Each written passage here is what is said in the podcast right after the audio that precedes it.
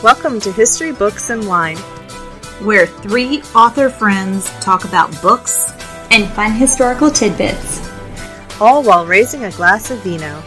We're your hosts, Lori Ann Bailey, Eliza Knight, and Madeline Martin. So pour a glass and enjoy the show.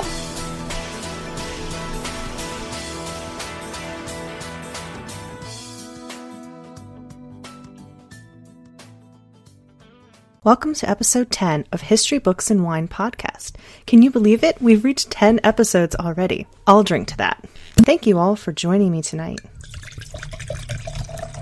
I am Eliza Knight, your host for today. I'm a USA Today bestselling author of Scottish historical romance with irresistible heroes, courageous heroines, and daring adventure. Under my name E Knight, I write rip your heart out historical fiction that crosses the landscapes around the world. Today I'm going to be talking about something we all have to do but don't really love. And after today's podcast, you're going to possibly feel very lucky to be living in the modern era. So, what am I talking about? Cleaning. But first, I'm going to tell you what I'm drinking tonight on this special 10 episode monumental moment. I am having a Sledgehammer Cabernet Sauvignon. On the website, it says that wine is for men, not boys, but I'd like to add that it's also for awesome ladies, too. The Cab Sav is, description says, live large and prosper, rich as a king and smooth as silk, with none of the pretense. I personally think this goes well with manual labor we're talking about because if we have to clean, we might as well drink like royals. And as such, I shall be having a sip. Very delicious. There's been much conflicting information about whether or not people in the Middle Ages were as clean as we are within our own homes. I think that's all a load of you know what. With what little tools they had to use comparatively and to the way they live, I believe they kept their homes to the best of their abilities. Think about it. They didn't have vacuums, steam cleaners, Swiffers, Lysol, or Windex. We do. But guess what? Those of us using natural products for cleaning, they're likely very similar to the products made in the medieval era. And let's be honest, some of us don't mind living in a pigsty now and then, do we? Hello, deadline time for me. At least that's what my kids seem to think too with their bedrooms. Where did the phrase "you live in a pigsty" come from? Because you know we're nerding out here. We're history. Let's let's talk about this funny word pigsty. Well, the word pigsty originated in the 1590s, and and of course it comes from the word pig pen. It wasn't until the late 1800s that it was used to describe someone's living conditions as a dirty, messy, or nasty place. Oh, talking about that, I just realized I left a load of laundry in the washer. I guess I'm gonna have a sip of wine to that.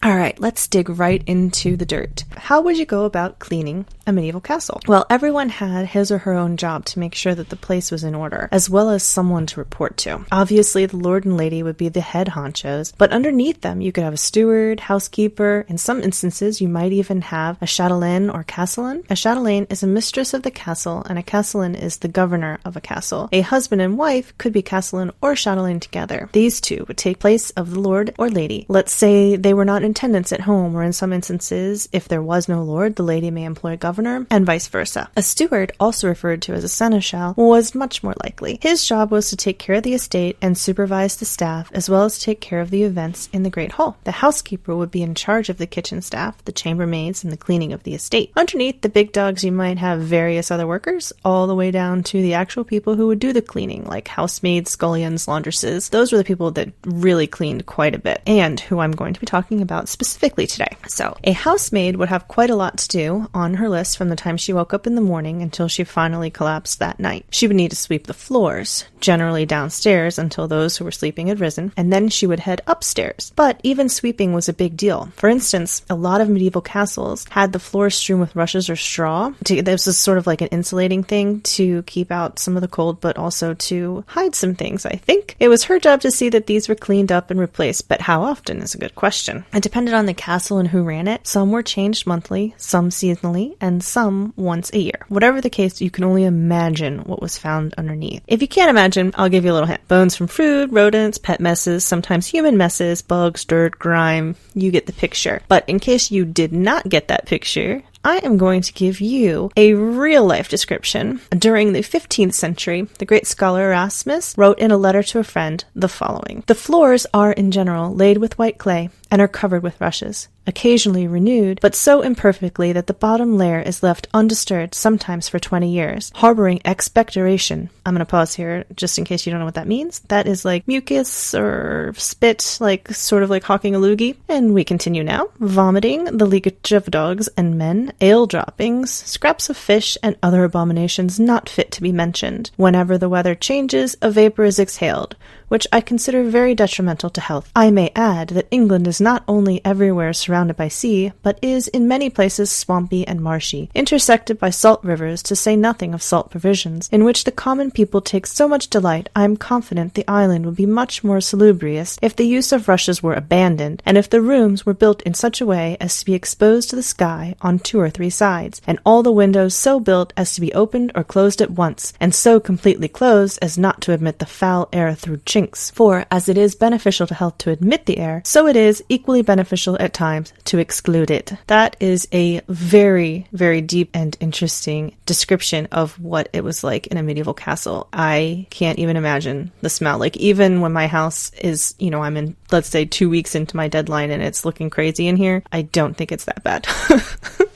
so, rush or straw woven mats were introduced to some to help with cleaning, so that these could be taken outside and beaten while the floors were swept. However, some still preferred the strewn look. Herbs would be sprinkled throughout the rushes and mats to keep stench away. Sort of like people use Febreze now, I guess, or baking soda, I guess, to pull up some of the odors. Some of the herbs used were lavender, chamomile, rose, petals, daisies, cowslips, marjoram, basil, mint, violet, sage, and fennel. Some of these smells are still used today in some of your air fresheners. In Thomas Tusser's book, 500 Points of Good Husbandry, he gives lots of advice to housekeepers during the Middle Ages, and here's what he says about getting rid of fleas in the rushes. While wormwood hath seed, get a bundle or twain, to save against March, to make flea to refrain. Where chamber is swept and wormwood is strown, no flea for his life dare abide to be known. What savour is best, if physic be true, for places infected, than wormwood and rue? It is as a comfort for heart and the brain, and therefore to have it, it is not in vain. Isn't that a lovely little poem about cleaning? I think I should make one up and recite it to my kids when it's time for our chores. I'm gonna have a drink to that.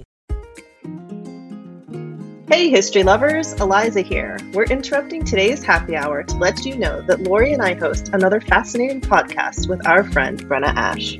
Hey there, this is Brenna. Crime Feast is a true crime podcast hosted by three friends who are obsessed with all things crime. Each week, join Brenna, Eliza, and I as we serve up a platter of murders, mayhem, missing persons, tragedies, and more. Feast on notorious tales ripped from today's headlines and resurrected from the past. Until then, stay safe out there. We don't want you on the menu next. Now, back to the show. Cheers! Sometimes the housemaid would scrub the floors and walls with water and lye. Lye soap is made from the ashes of trees and shrubs and mixed with lard to make a soap. However, this was only if they were made of stone or wood. If the wood floors happened to be covered over with plaster, she'd want to steer clear of using a water based cleaning method, as this would ruin the plaster floors. The same goes for dirt floors, obviously, because you would just end up creating a lot of mud. After cleaning up the floor as much as she could, a housemaid would then move on to the fireplaces. She'd clean out the ashes and soot and replace it with new logs for the day. Once upstairs, she would clean out the basins and replace them with fresh water, as well as empty the chamber pots. Remember from our happy hour on our favorite places in Scotland, I talked about the Garde Lou? Yep, those chamber pots would be just tossed out the window. There was a moat, it would go there. If not, well, Garde Lou!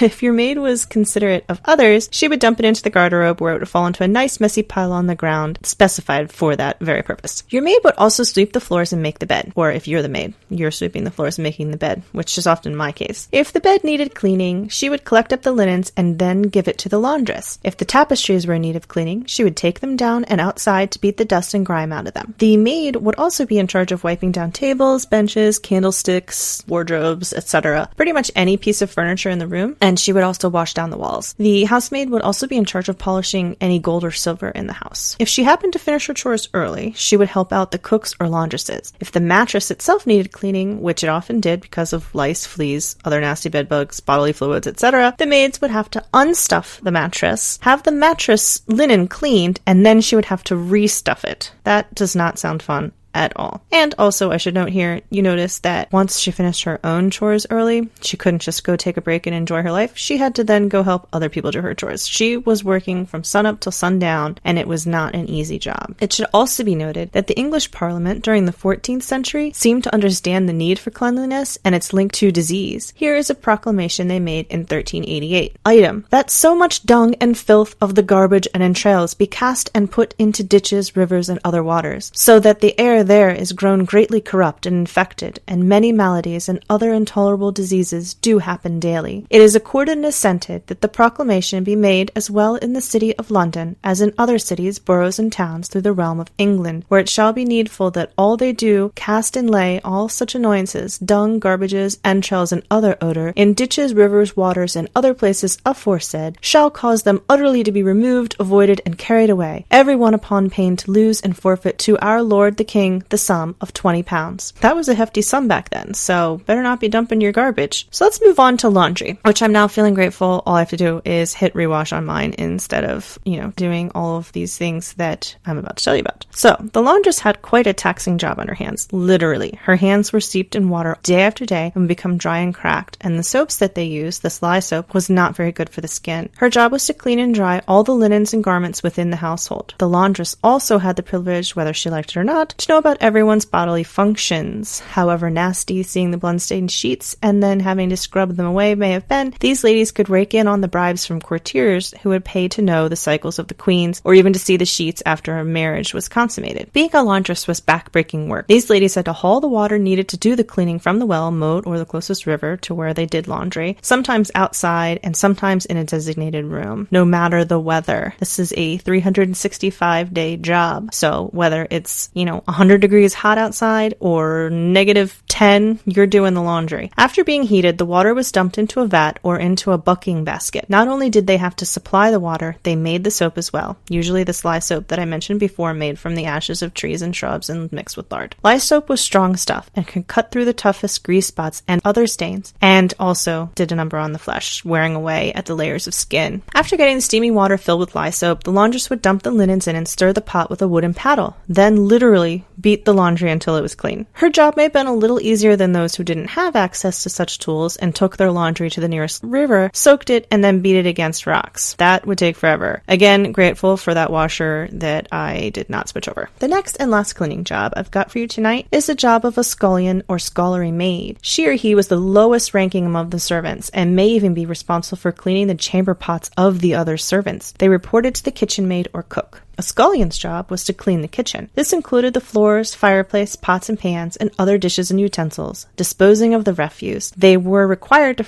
rise first and light all the fires and begin heating the water in the kitchen. Occasionally, if they were down in servants, someone was ill or died, you get it, a scullion might serve the people in the hall and polish silver, gold, and other expensive items. The backbreaking work was never done. They were the first to wake and the last to go to bed, and were looked down upon so much by the other servants, they were usually not even allowed to eat with them. Sometimes the hardest jobs are the least appreciated. That was my topic this week on cleaning a medieval castle. Let's move on to what I'm reading this week. This week I'm finishing up a book that I started to read a while ago, but had to set aside while I was doing some research and meeting a deadline. And that book was All the Light We Cannot See by Anthony Doerr. I believe that's how you pronounce his name. I am going to read to you the back cover of this book. From the highly acclaimed, multiple award winning Anthony Doerr, the beautiful, stunningly ambitious, instant New York Times bestseller about a blind French girl and a German boy whose paths collide in occupied France as both try to survive the devastation of World War II. Marie Laure lives with her father in Paris near the Museum of Natural History, where he works as a master of its thousands of locks. When she's six, she goes blind, and her father builds a perfect miniature of their neighborhood so she can memorize it by touch and navigate her way home. When she is 12, the Nazis occupy Paris, and father and daughter flee to the walled citadel of Saint Malo, where Marie Laure's reclusive great uncle lives in a tall house by the sea. With them, they carry what might be the museum's most valuable and dangerous jewel In a mining town in Germany, the orphan Werner grows up with his younger sister, enchanted by a crude radio they find. Werner becomes an expert at building and fixing these crucial new instruments, a talent that wins him a place in a brutal academy for Hitler Youth, then a special assignment to track the resistance. More and more aware of the cost of his intelligence, Werner travels through the heart of the war and finally into St. Malo, where his story and Marie Laure's converge. This book is really, really good. It's really, really deep, very literary, but also just completely touching. I highly recommend it. And now for a book of mine The Highlander's Stolen Bride, Book 2 in my Sutherland Legacy series. After a harsh betrayal, Magnus Strath Sutherland, Laird of Dornoch, accepts a commission from the king to squelch an English lord's siege at the Scottish border. What better way to torment his new English enemy than to defeat his army and steal his beautiful bride? At first, Strath plans to toss the Sassenach lass into a dark cell and forget about her, but there's something about the way she defies him that he finds alluring, not to mention how very much he'd like to kiss her. Eva de Clare, youngest daughter of the Earl of Northwick, is pledged in matrimony to a cruel lord blackmailing her family. Her salvation comes in the form of a terrifying Highlander who interrupts the ceremony, but salvation turns to horror when she's plucked from where she stands and whisked across the Scottish border. Eva isn't about to be made into a prisoner of war, and once she sees the kindness beneath her captor's exterior, she decides she won't be sent back to England to be wed either.